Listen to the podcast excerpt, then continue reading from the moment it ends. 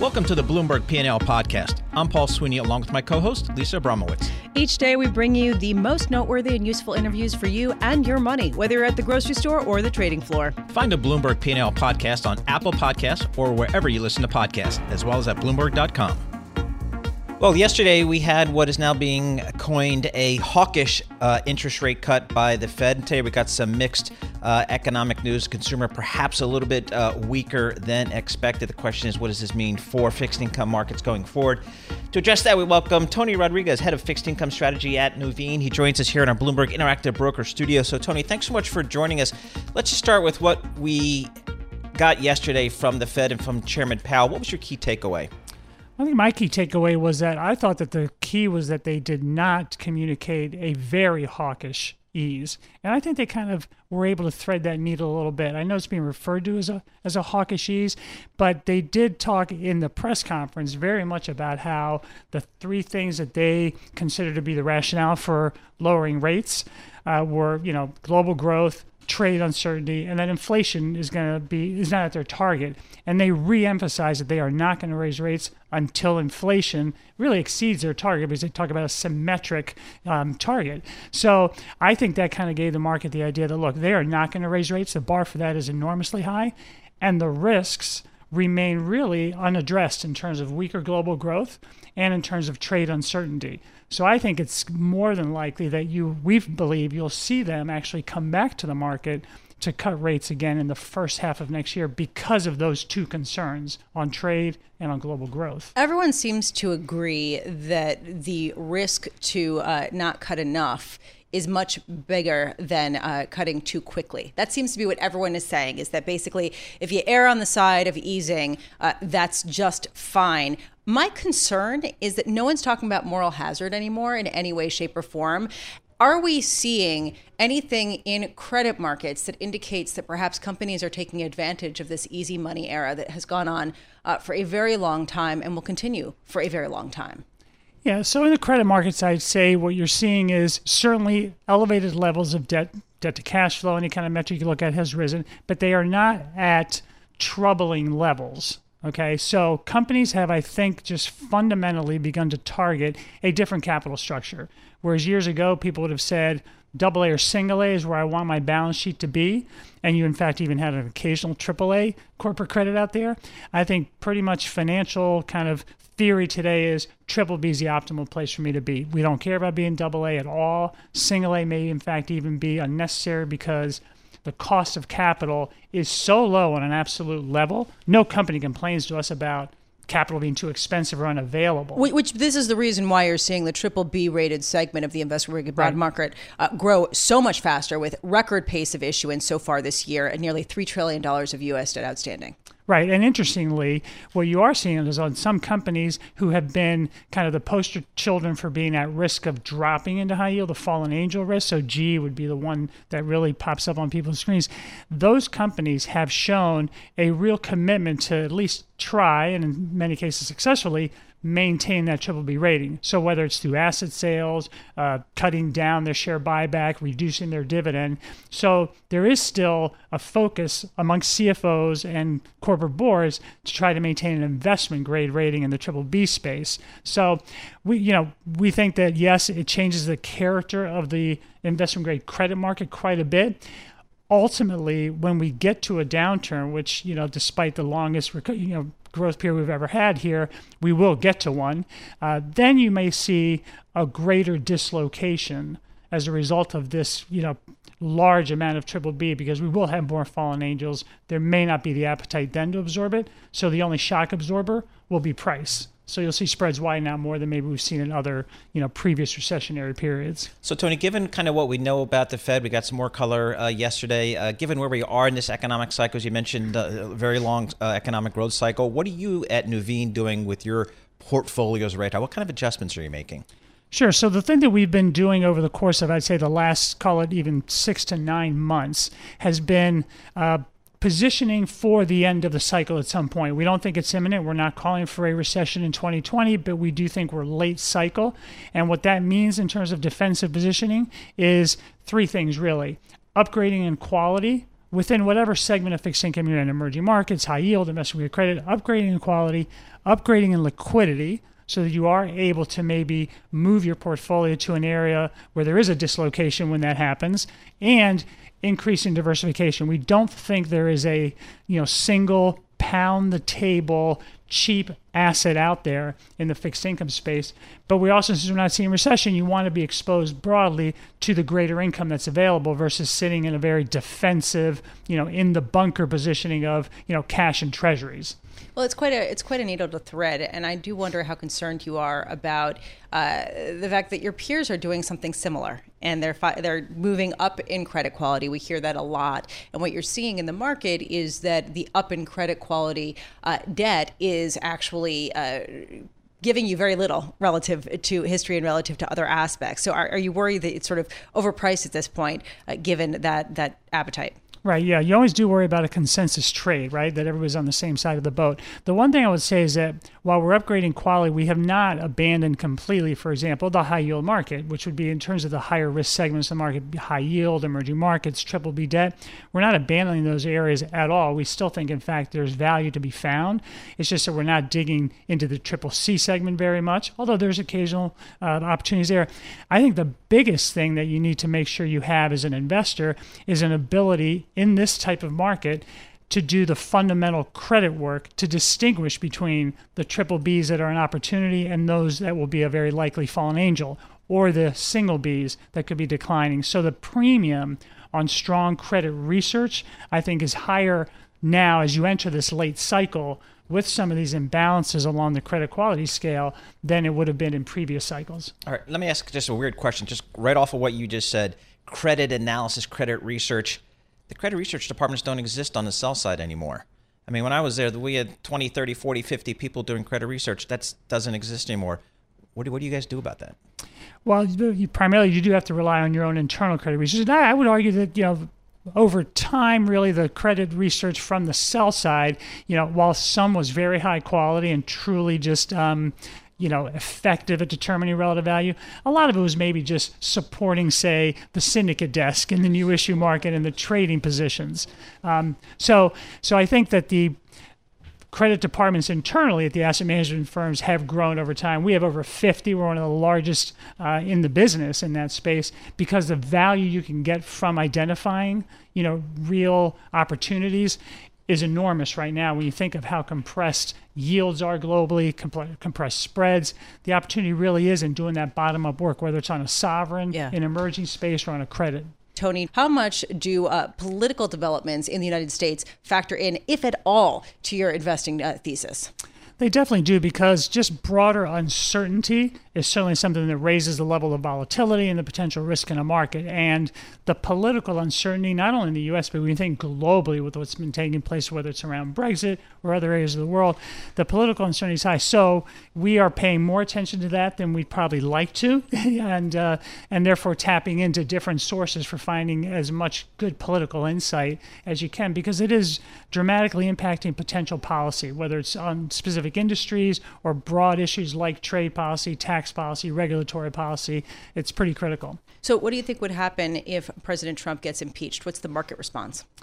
You know, I think it's considered to be, uh, in terms of in the House, you know, such an obvious that that's going to happen that right now the market's certainly convinced that nothing would happen in the Senate. So I think it really creates maybe just some short-term noise, but I don't think it'll change anything really fundamentally. How do you guys factor in the all the geopolitical issues that uh, the market has to deal with every day, and Lisa and I have to report on every day, whether it's China trade that we love uh, we reporting love on every day. On, love reporting Paul on Sweeney. every day. Yeah, let me rephrase that. Uh, Brexit comes to mind, and so on and so forth. Um, how does that factor into kind of what you guys do day to day? Sure. Well, you have to factor in higher risk premiums for that, for example, because it's not only the, the political, you know, call it noise or issues, they actually create fundamental issues. So, Hong Kong, as you just saw, right, recession, you know, negative three plus percent growth quarter over quarter. So, that political noise does, in fact, drive true fundamental economic and earnings, um, you know, results. Tony Rodriguez, thank you so much for being here with us all the way from Minneapolis.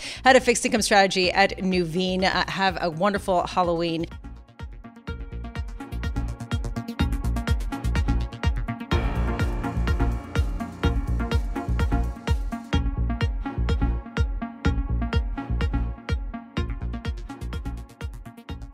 We're very pleased to say we have with us Kristina Hooper, Invesco Chief Global Market Strategist. Kristina, how often do you feel like Chief Political Strategist at this point? Well, it often happens, but it's usually in the context of speaking with clients who are worried about it and really need help um, making sense of the noise. What's really important and what isn't. So, what do you tell them? Well, what I tell them is we have to look at those events that actually have an impact on economic policy.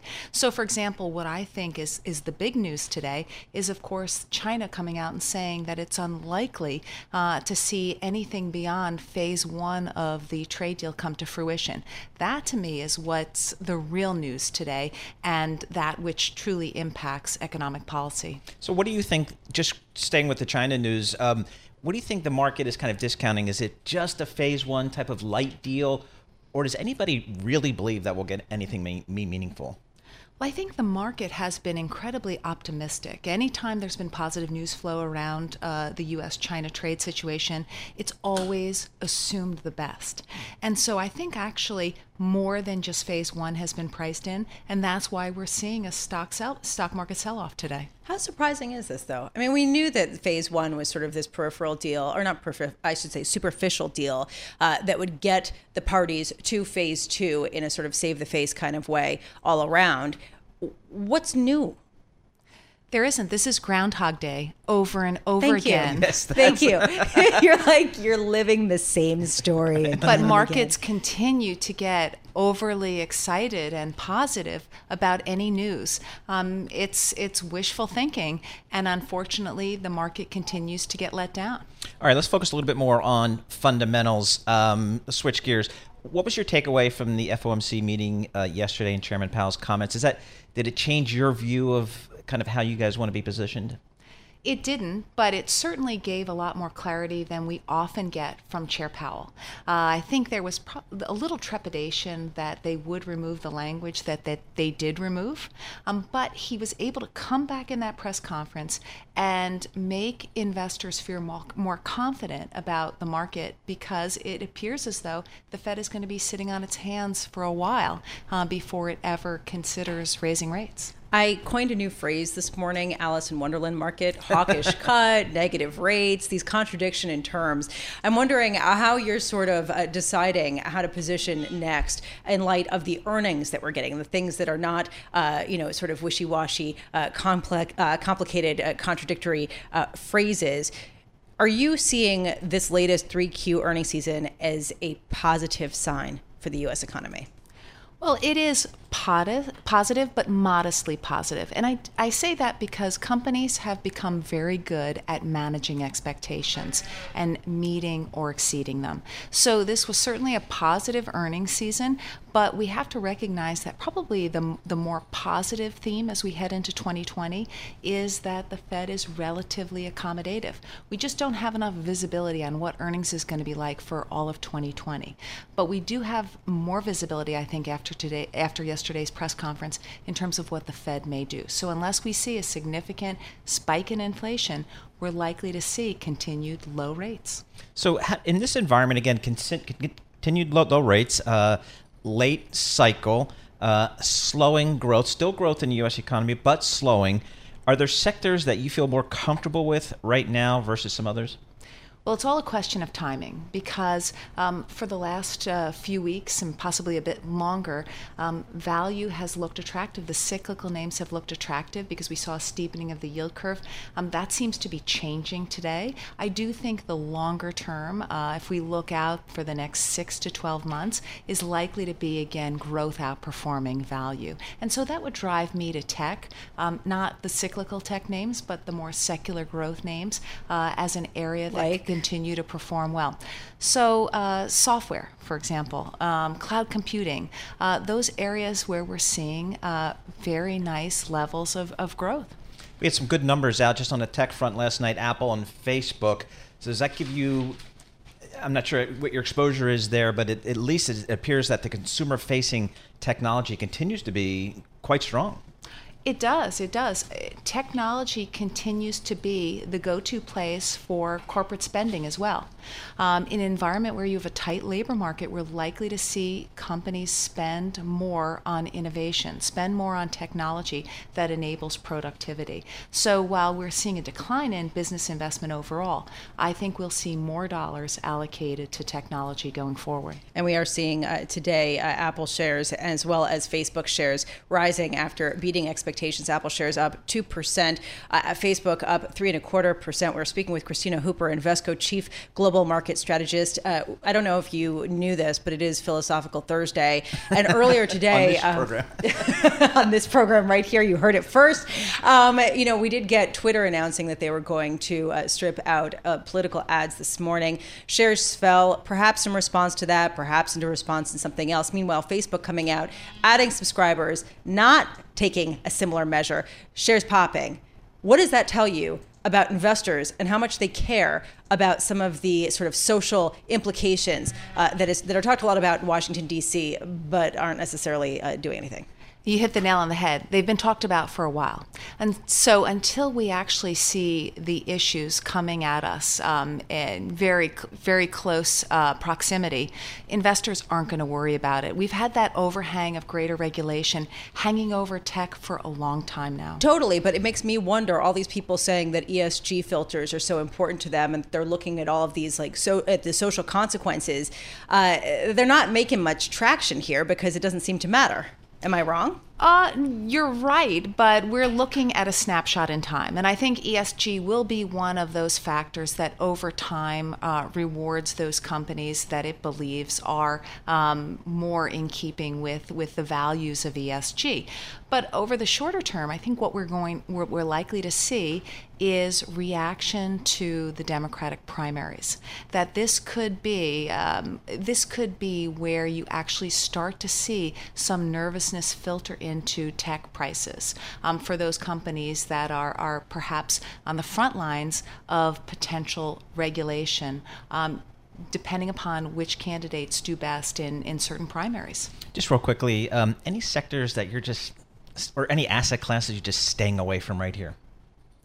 Well, I think we need to be very well diversified. So there's no asset class that I can say we, sh- we should have no exposure to. But I would say that this is an important time to be emphasizing dividends. So, all else being equal, um, in a given sector, migrate to those with that are fundamentally solid but have dividends. Kristina Hooper, thank you. Thank it's you. always wonderful having you. Thank you, Kristina Because Hooper. Invesco Chief Global Market Strategist, joining us here in our Invesco uh, in our interactive brokers studios.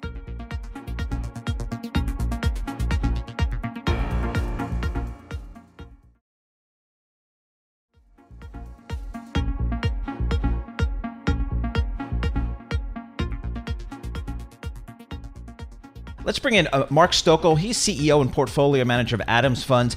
Mark, thanks so much for joining us here in our Bloomberg Interactive Broker Studio. You know, this today's impeachment is just another piece of quote unquote noise uh, that investors have to deal with. It's trade, it's Brexit. How do you suggest investors should kind of factor in or factor out the noise in their investment process? Well, it's, it's a really good question, and it's something that we are pretty passionate about because one of the concerns that we have is most of the time when um, uh, there are uneasy things happening, investors get nervous, they get scared, and their first reaction, because it's easy, is to trade, and they'll trade out of their positions. And you know, there's a there's a statistic that is, is actually troublesome, and most individual investors that invest in the SPY, just the regular S&P 500 ETF, do not get the S&P 500 ETF return because they trade. And you know, I, th- I think it's it's uh, trying to be number one, intellectually honest about how much risk you should be taking, given where you are in your life and what you're saving for.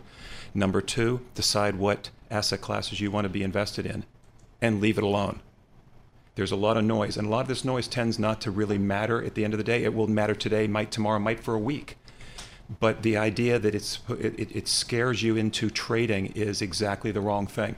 Yeah. You know, over time, bull markets last twice as long as bear markets. The markets go up over time. And if you're, again, if you're intellectually honest about how much risk you want to take and you invest, leave it alone. Doesn't mean you can't adjust if something changes in your life, but you really do need to stay invested in order to really get the power of compounding uh, that long-term investing offers. So why have active managers? Why not just uh, as you know a person creating a retirement fund, just put their money in SPY and, and leave it there until they're older and they rejigger it and make it safer? They, they could. Uh, the, the, the problem is you you uh, take away any opportunity to outperform that. And I think that one of the things is an active manager. If you're not choosing active manager, is okay, that what you so, meant? but but yes, exactly. But then the question is, as an active manager, how do you know when to trade? Given the noise, Uh, what what what's the sort of threshold to change Okay, view? I, I, I see what you're saying. Um, you, you need to try to tune out the noise and concentrate as best you can on data. If you concentrate on data, that will lead you to place that, that will lead you to decisions that we think are better decisions, as opposed to, I can't believe that X Y Z happened. Maybe we should get more defensive. Well, maybe not.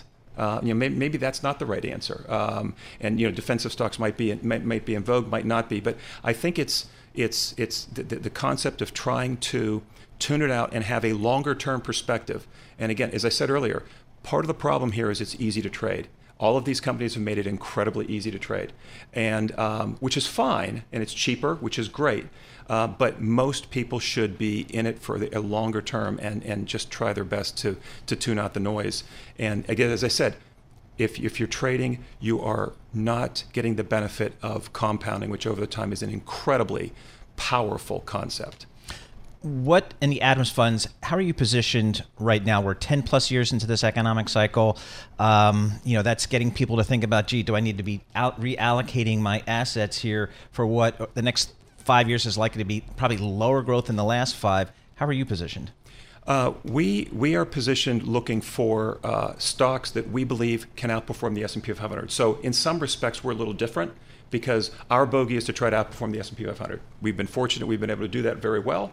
Um, but so that that's different than somebody who's looking for an absolute return. I mean, our uh, the, the the way that we manage the fund is we're sector neutral, which means we have the same weightings in healthcare and technology and all the sectors as the S&P 500. We add our value by selecting the right stocks within each of those sectors. Um, there's been a lot of debate about uh, growth versus value. Um, you know, we tend to be core managers, and I think that one of the challenges with growth versus value is everybody today, I believe, is guessing that it's time to go into value. There really isn't much in the way of empirical data to, to, to convince us that the, the, the, the, the growth uh, win over value is going to change anytime. So again, I go back to, to data. I would, I would prefer to see, rather than say, I think right now is the right time, you could have said that a year ago, two years ago, five years ago. You could have said that. So we would prefer to see value stocks begin to have an inflection point versus growth. And that to us would lead, lead us to believe that now is maybe a better time to begin to look at value. Take Facebook and, and, and, and uh, Apple that reported yesterday. So they reported really good quarters. Um, so your, your, your value alternative is IBM, Cisco, Oracle. So I, I, I, don't believe that this is this is the time to to just put a stake in the ground and say it's a really good time to go to value.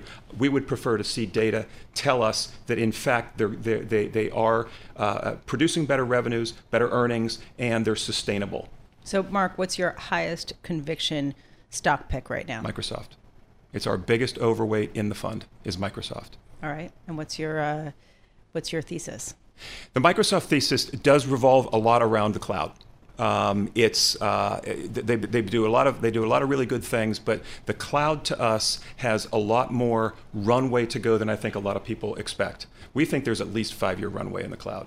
They they've proven they are a really good uh, competitor to uh, Amazon's uh, AWS. Uh, Azure has has proven that. The other thing that I think is really important is in the cloud we've seen higher revenue go in uh, higher revenue in the cloud companies a lot of that is not prices going up, but companies buying buying cloud equipment and fi- buying cloud equipment for leverage and, and hoping to, to, to be able to do that and realizing they can get a lot more leverage. They're, they're buying more equipment as opposed to prices are going up significantly. So I think that's a that's a that's a, a, a good guidepost to there's there's a lot of momentum here Yeah. and they're really good at it. Mark Stoeckle, thank you so much for being with us, Chief Executive Officer and Portfolio Manager for Adams Funds. Thanks for listening to the Bloomberg P&L podcast. You can subscribe and listen to interviews at Apple Podcasts or whatever podcast platform you prefer. I'm Paul Sweeney. I'm on Twitter at PT Sweeney. I'm Lisa Abramowicz. I'm on Twitter at Lisa Abramowicz1. Before the podcast, you can always catch us worldwide on Bloomberg Radio.